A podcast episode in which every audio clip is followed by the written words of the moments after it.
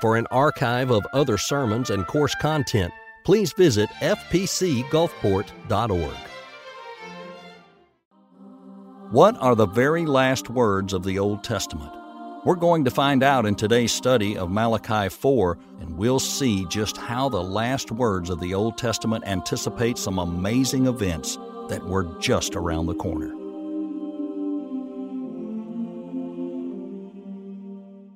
Years ago, I had an opportunity to travel up into New England. I went up into the Berkshires, and I went to a small town called North Adams, Massachusetts. North Adams, it's not a big town. It's not large. And if you were to go into North Adams, if you were to go into one of the local drugstores and you were to pick out a postcard about North Adams, you would see that North Adams has a nickname. North Adams is known as Steeple City. Steeple City. Now, why is that? Well, for obvious reasons. If you were to go into North Adams, or even if you were to look at it from afar, you would notice immediately that the city has a great many impressive, formidable, tall church steeples dotting its main street, dotting the main drag through town. You would notice that these churches are impressive. They span a variety of different denominations, but each church is impressive, it's formidable. As you look at it, not knowing any better, you might say, wow, this must be one of the holiest places on earth. Look at these churches. Look at these institutions. Now, I had an opportunity to enter into one of these churches to speak with their pastor. I looked in at the facility. I looked at the sanctuary. I looked at the stained glass. I looked at row after row, maybe 300, 400, 500 seats in this facility, and I was impressed. And I told the gentleman, I said, wow, this must be a wonderful place in which to hold a worship service. And he looked at me, and he kind of lowered his head, and he said, well, we haven't worshiped in here for many years. I said, what? What? Why? What are you doing? He said, well, you see, where we live, temperature can fluctuate quite a bit, and it's expensive to heat and cool this large room. And on top of that, we don't have the congregation that we used to have. I asked, how many do you have? And he said, well, on an average Sunday, about 30. And he said, we don't meet in the sanctuary like we used to. He said, we meet in the foyer. We meet in the narthex.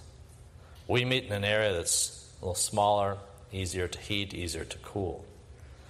Now, I walked out with this gentleman just outside the church, and I looked at these other churches, and I asked the question. I says, is this just something that you all have experienced here? What about these other churches? Surely they're healthy, right? And he said, no, it's the same boat. He said, this church, and he pointed. He said, this church, it's now a library.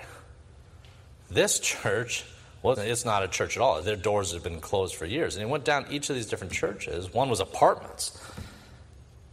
And it became clear that whatever they once were, they were no longer.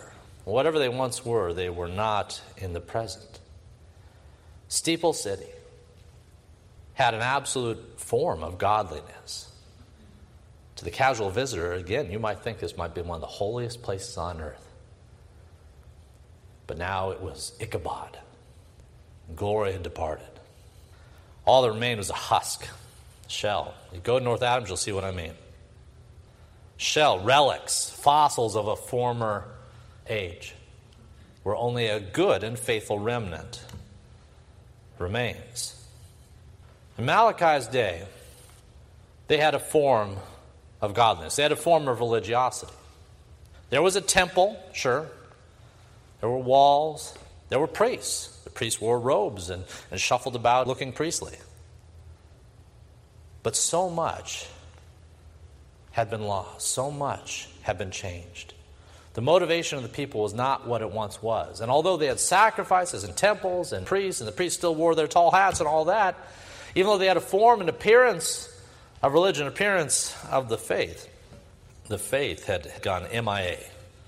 The faith was missing. And the book of Malachi is God's attempt to take his people by the shirt collar and shake them and say, look at what you have done. Look at what you have become. You are not what you've been called to be. It's his reminder to the people, his disputation across 6 different arguments that he has with the people, his reminder to the people that they are not living as they have been called to live, as people called out from the world, but instead that they've caved in to the world's whims and wants. For century after century, God had spoken to his people. For century after century, God had laid out his law and his expectations to them. For century after century, God had sent them prophets to remind them how to fly right, how to do what it was called they were called to do. And yet, as we've seen in the past, when God would send them prophets, what did the people do to the prophets? Well, they killed the prophets and they moved right on. They kept driving down the apostasy highway, irrespective of what the prophets had once said. The prophets had spoke, God had spoke, but in 430 BC or thereabouts, God stopped speaking. God stopped speaking. Roughly 430 BC, God went silent, and he would remain silent, so to speak. He remained silent, so to speak, for over 400 years. You see, today's reading in Malachi 4 are the last words of the Old Testament. The last words in Scripture, the last words God delivered to his people through the prophets. And for roughly 400 years until the time of Christ, there was a gap, a lack of what you might call special revelation. Now, in a sense, God still spoke through what the people could see in the world around them, through creation and the like. In a sense, the revelation that people have of God through nature and the world around them, well, was still there. But the special revelation that they've been granted through the prophets, well, that was gone. And so they entered into what we call the intertestamental age. And we call it the intertestamental age for obvious reasons, because it falls right between the two testaments of Scripture. With that said, what you might call the intertestamental age, you might give another name. You could call it the calm before the storm, because something was coming. Someone was coming who would uproot, who would change everything that had preceded him. And the next time God's words were heard, it would bring wholesale changes and wholesale judgment that dwarfed everything that preceded it. The next time God wanted to speak to his people, it would not be through an army of prophets, but rather he would speak to them through the lips of his own son. With that said, today's text occurs right before the intermission, so to speak. This morning, we're going to study the last words of the Old Testament, and we're going to see that in these last words, God anticipated that great day that was coming, a great day that was around the bend, that was on the horizon, even in the midst of the darkness of that age. If you would, look with me now. Verse 1 of today's text, it's printed in your bulletins. We'll read verse 1, then we'll work our way through the passage. Verse 1, "For behold, the day is coming." Behold, this is the first of two times God's going to say the word behold, which we've said in the past should cause you to drop your pen, to pop open your eyes, to perk your ears and say, what's God going to say here? Behold. Stop the presses. Behold, the day is coming, and it burns like an oven. At the end of chapter 3, the people said, such a day is never going to come. At the end of chapter 3, they said, where's the God of justice? At the end of chapter 3, they said, why would we even bother keeping the law?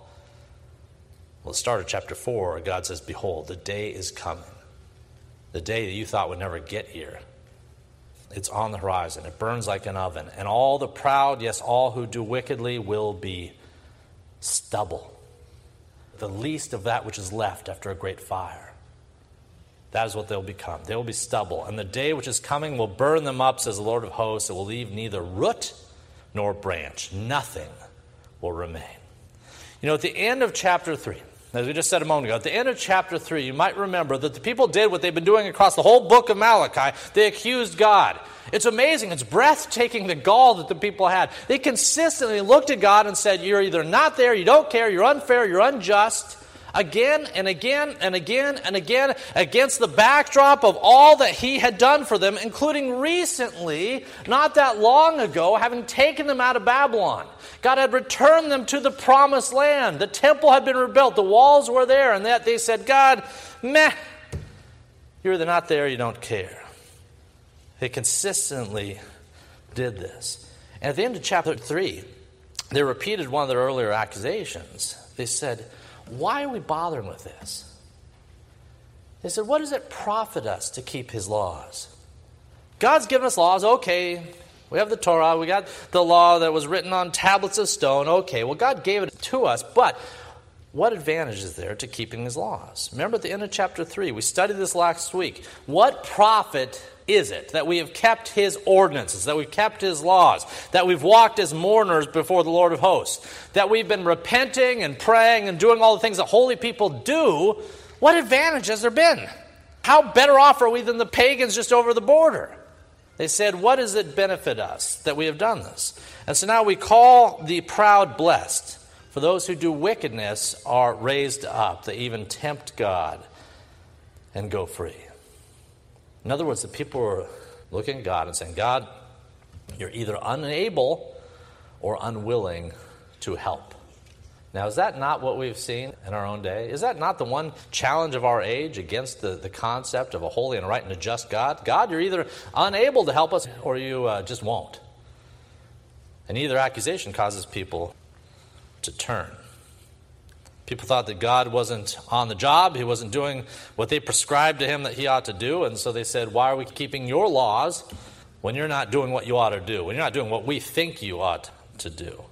The people had a very short-term outlook, And they said, well, because God hasn't dealt with such and such a person or such and such a situation, and the moment I think he ought to, well, meh, I'm done with him. I'm moving on. That was their accusation. What the people missed was this.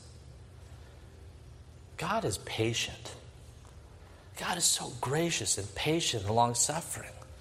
Whether it's the people of Israel or whether it's you and me, can we not look at our own history and say, oh my goodness, given the things I've done, things I've said, the thoughts I've thought, how do I live now to take another breath? Given all that? Well, the answer is this. God is patient. And his desire is not to smite, even though we might deserve it. His desire is to forgive. And so he allows, for reasons that are his own, in a different form and fashion and length, he allows periods of time often to exist between our sinful actions and his judgment, to give us a window, a time to repent, to turn, lest we were to likewise perish as wicked people have across the generations. God is patient.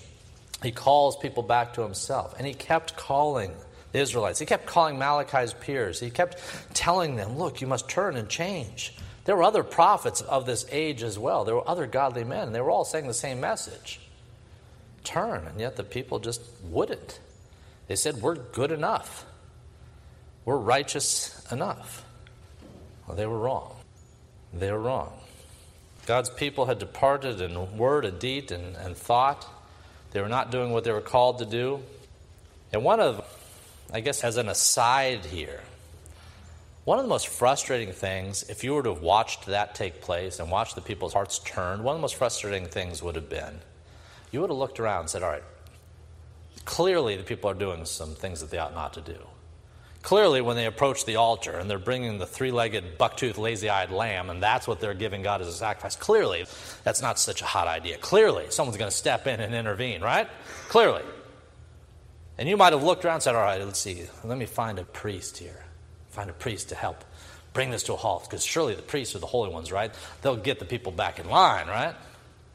Well, not so much. The priests were at the head of the apostasy parade.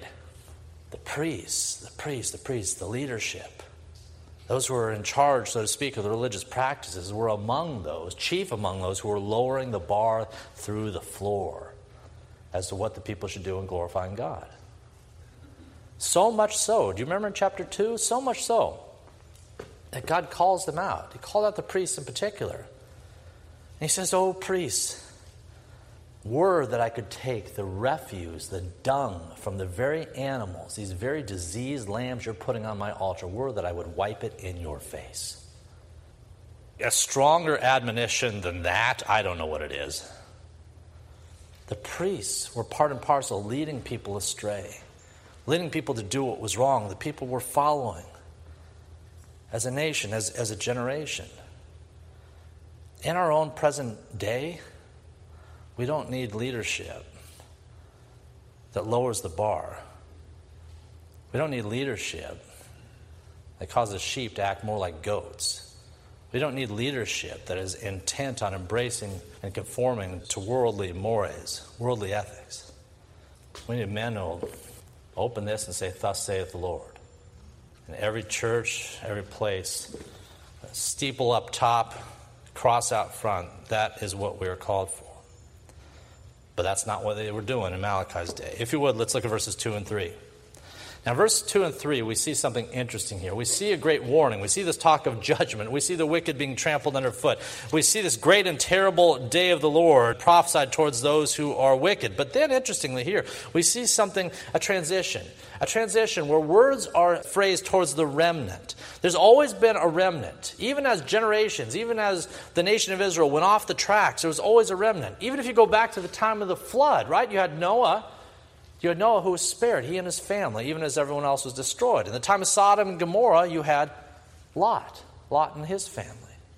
In the time of the exile, up into Assyria and into Babylon, in the exiles, there was always a remnant. There was always a Daniel, an Ezekiel, Shadrach, Meshach, and Abednego, the like.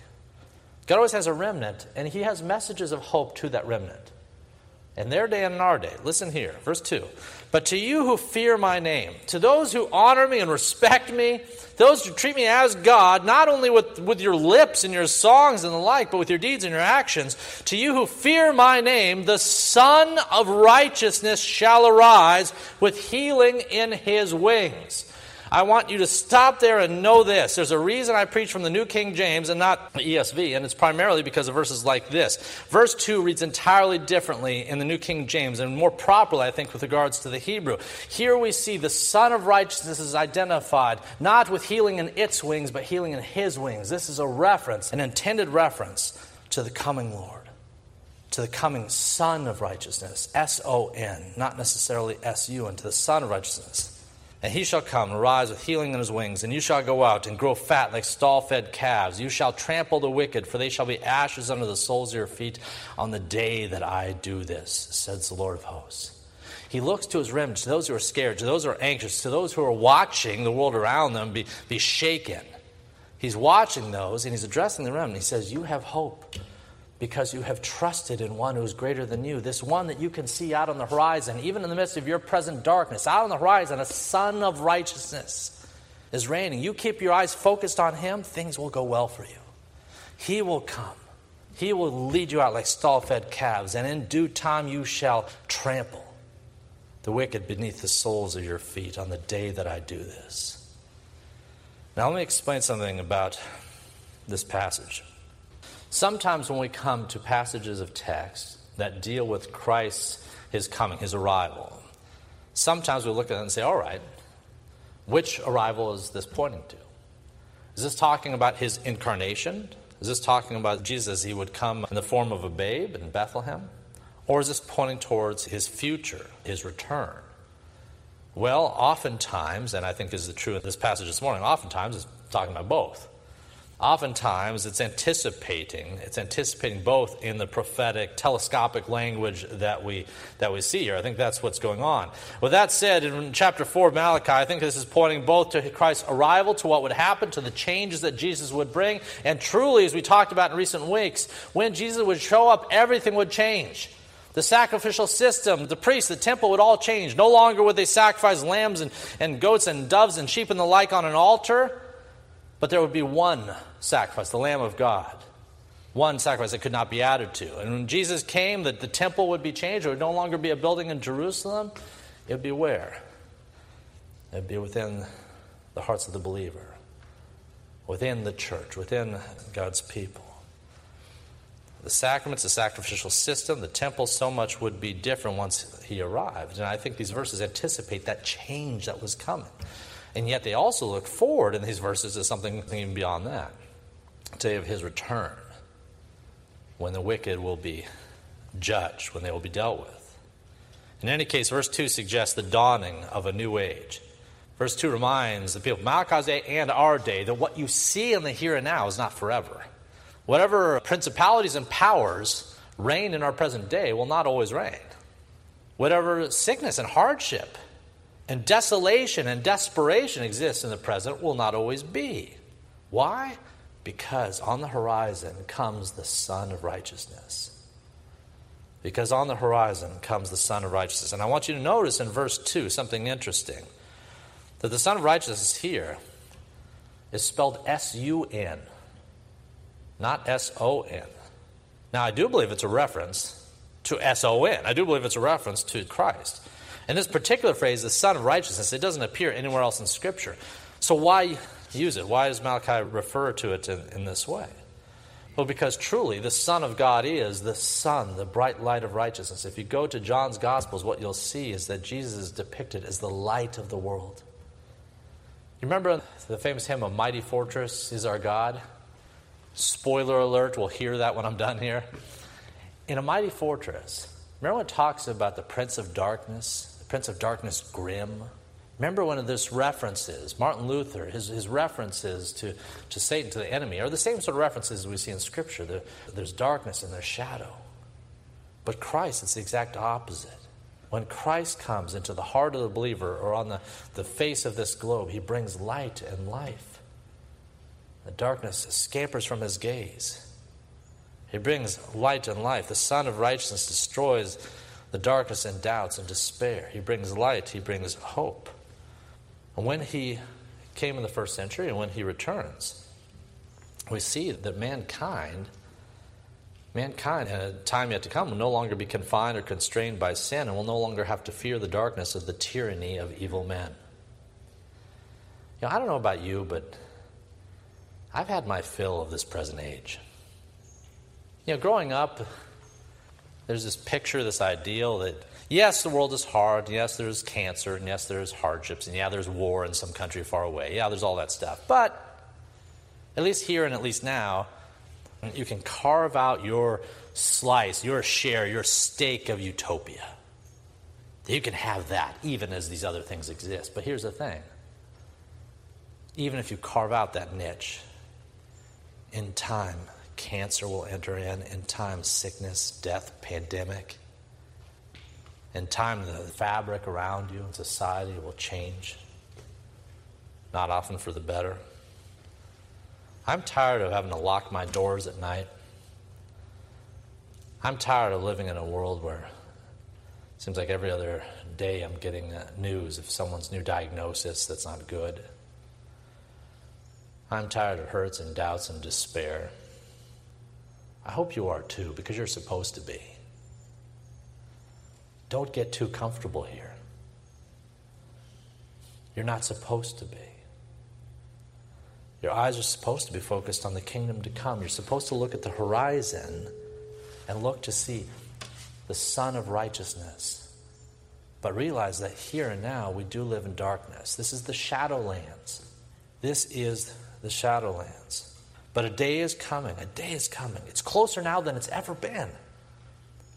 A day is coming when the darkness will be dealt with. When sin and death will be no more. Where every tear is wiped away from every eye. A day is coming when healing is poured out and evil is dealt with. Finally. Completely. Totally. Now what does it mean in verse 3? To read that believers in a sense will trample the wicked. As we think of the judgment that is to come, as we think of promises given towards the believers, what does it mean to trample the wicked? That's an interesting phrase. I'm not entirely sure that we can understand all that this phrase implies, but I do know what it's supposed to remind us of. I do know what this picture of something being cast underfoot and trampled upon, what it's supposed to remind us of. Who remembers Genesis? Genesis 3. Who remembers the fall? Who remembers what happened there? Well, Adam and Eve, they're doing their thing.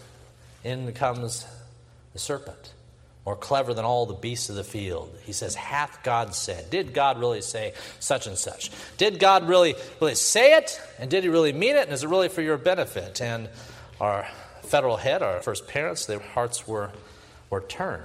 But you remember what God said then to the serpent. Remember what God said. Well, God said this to the serpent. I will put enmity between you and the woman. Between your seed and her seed, capital S. He shall bruise your head, and you shall bruise his heel. God told the snake that when Jesus came, he would trample Satan underfoot. That's the same picture that we're getting here in Malachi 4, verse 3. Let's look now at verse 4. Remember the law of Moses, my servant, which I commanded him in Horeb for all of Israel, with the statutes and the judgments. You know, if there was one hallmark or one distinctive of God's people in Malachi's day, it is that that they did not remember the law or the statutes or the judgments. They didn't remember. They had the buildings, they had the temple, they had the priests in the fine robes and the tall hats, they had all that, and yet the law was nowhere to be seen. And if it was seen, it was not applied. So here we see, again, God takes his people by the collars, so to speak, by the shirt tails, saying, remember the law of Moses. Don't forget. Don't lower the bar. Don't cave to what the world is saying, but remember instead my law. Remember the law which I gave to Moses with the statutes and the judgments. The people were called to remember, and yet they had forgotten, and they were doing what is right in their own eyes. And so for the umpteen thousandth time, God says, remember. And furthermore, he implies here the same thing he explicitly states otherwise. He says, if you do this, if you remember the law, things will go well for you. He says that to you and I as well, as fathers and wives, husbands and children and parents and mothers and uncles and sons and daughters, all these different things. He says, if you remember the law, if you do what I've told you to do, things will go right. It doesn't mean you'll never stub your toe, and it doesn't mean that you'll never be sick and the like, but broadly speaking, whether it was individuals or a corporate body or a church or what have you, if you do what God has prescribed and decreed for you to do, things will go well, generally speaking. But the opposite is true. If you don't, there is a curse. If you don't, there's trouble ahead. God reminded his people of this regularly. If you keep the law, if you remember the judgments, things will go well. If you don't, things will go poorly. There is a curse. Now, speaking of curses, let's look at our final verses now, verses 5 and 6. Verse 5, behold. Remember what I told you before? Perk up your ears. Open your eyes. What is God saying? He says, behold, I will send you Elijah the prophet. I'll send you Elijah the prophet before the coming of the great and dreadful day of the Lord. And he will turn the hearts of the fathers to their children, the hearts of the children to their fathers, lest I come and strike the earth with a curse. I want you to remember this. If you forget everything else, the last word of the Old Testament is the word curse. The last word of the Old Testament bespeaks what happens to those who fail to keep the law that was given to Moses, who trust in their own righteousness, who say, I'm good enough, who say, God, you're wrong, who say, you're unjust, I'm righteous, I'm just. As people, as a nation, the last word is a curse. And if that were the last word of the Bible as a whole, how awful would that be? But praise God, there is a New Testament. Praise God, there is a new covenant that is better than the old covenant. Praise God that that's not the final word spoken to humanity, spoken to you and I. But there were additional words spoken by one who is even greater than all the prophets combined. In days past, I've spoken through my servants, the prophets. But in these days, we see in Hebrews, I've spoken through who? Through my son. Through my son. Verse 5 says, behold, I will send you Elijah the prophet before the coming of the great and dreadful day of the Lord, and he will turn the hearts of the fathers to their children, hearts of the children to their fathers, lest I come and strike the earth with a curse. Now, in this text, there's this reference to the coming of Elijah the prophet. And when I was younger, I'd go, what is this? This is fascinating. Elijah's coming back. Well, how can this be? You look at that and you see Elijah's coming, and you go, all right, well, wow, that's something else. My problem when I was young is I lacked what you would call a proper hermeneutic, meaning I didn't understand how the greater context of Scripture speaks to any one given verse. I wasn't looking at this verse through the rest of God's Word in order to understand it. If you want to understand any verse in Scripture, it helps to understand, or at least to have read, the rest of Scripture. In any case, the verse that talks here about Elijah's return in Malachi 4, it would one day be clarified who God is speaking about in the book of Matthew, chapter 11. Specifically, Jesus is going to say this. He's going to say, for all the prophets and the law prophesied until John the Baptist. And then Jesus says this, if you're willing to accept it, he, John the Baptist, is the Elijah who was to come. In other words, Jesus specifically addresses what we're reading in Malachi. He says, you've been wondering 400 years who this is going to show up. And Jesus says, I've got good news. I got good news for you. I'm going to tell you who this Elijah was. He says, if you can accept it, you've got ears to hear it, it's John. It is John the Baptist. See, John the Baptist's ministry was very similar to the ministry of Elijah. He had a lot of the same behaviors and attitudes and affections, some of the same zeal, a very similar zeal to Elijah. And Jesus says that John the Baptist is the Elijah who was to come. And if you're willing to accept it, it is he. Now, would the people in Christ's day accept it? Would they accept this John the Baptist? Let's think ahead past the days of Malachi. When John the Baptist showed up and he spoke and he taught and he baptized and did the like, would the people believe it? Would they accept it? Well, no. No more than they did the original Elijah. And this Elijah, John the Baptist, had an advantage that the old Elijah didn't have. The old Elijah could point to Jesus through his words and prophecies, point to the Messiah to come. Guess what John the Baptist could do? How he could point? He could point with his finger. He could say, that guy, that is the one. He could look down the riverbank and say, behold, the Lamb of God who takes away the sins of the world. But would the people listen? Would the people hear? Would they accept it? Not so much. The majority of the people of Israel never heeded the words of the prophets, never heeded the words of God, never heeded the words of Christ, even when he dwelt among them. And that was Israel. That was God's chosen people. Don't think that the percentage in our day is that much better. Be introspective. Consider your faith. Remember the law, lest we fall into the same trap. Let me close with one final observation as we're wrapping up our study of Malachi. As we've seen over the past number of weeks, Malachi's contemporaries were just like the frog and the kettle. I assume I don't have to explain that. You all know the analogy of the frog and the kettle. Well, Malachi's contemporaries were just like the frog and the kettle. And year by year, decade by decade, even day by day, the heat was being turned up on their sins. They were diving headlong, immersing themselves in behaviors that they ought not do, and yet they didn't feel the heat. They didn't feel what was happening and what danger they were in as a result. In fact, they were so far gone in their sinfulness that throughout the whole book of Malachi, they kept asserting that they weren't even sinning to begin with. If anyone was wrong, it was God. You have got to be really, really far down the road, down the apostasy highway, when you start redefining sin to make it look virtuous, redefining bad practices to seem like they're good, and then when God calls you on the carpet on it, to say, no, it's you. You're the one at fault. You're unjust. You're unfair. You don't care. Us, we're doing all right. That's what they were doing throughout Malachi's day. They redefined sin so that it was external to themselves. Even more to the point, they redefined sin in such a way as to make it look virtuous. I tell you, a hallmark of God's pending judgment across the centuries. And if you've watched our series on Wednesday nights on the judgments of God, you've seen this. A hallmark of God's pending judgment is this. It's not just when the people sin. That's bad, but it's not only then. It's when they begin to redefine sin. It's when they begin to take that which is good and call it evil. And when they take something evil and call it good. When you see that inversion in Scripture, look out. When you see it in the world around you, look out. For the people of Malachi's day, these prophecies, they're like a divine knock on the door.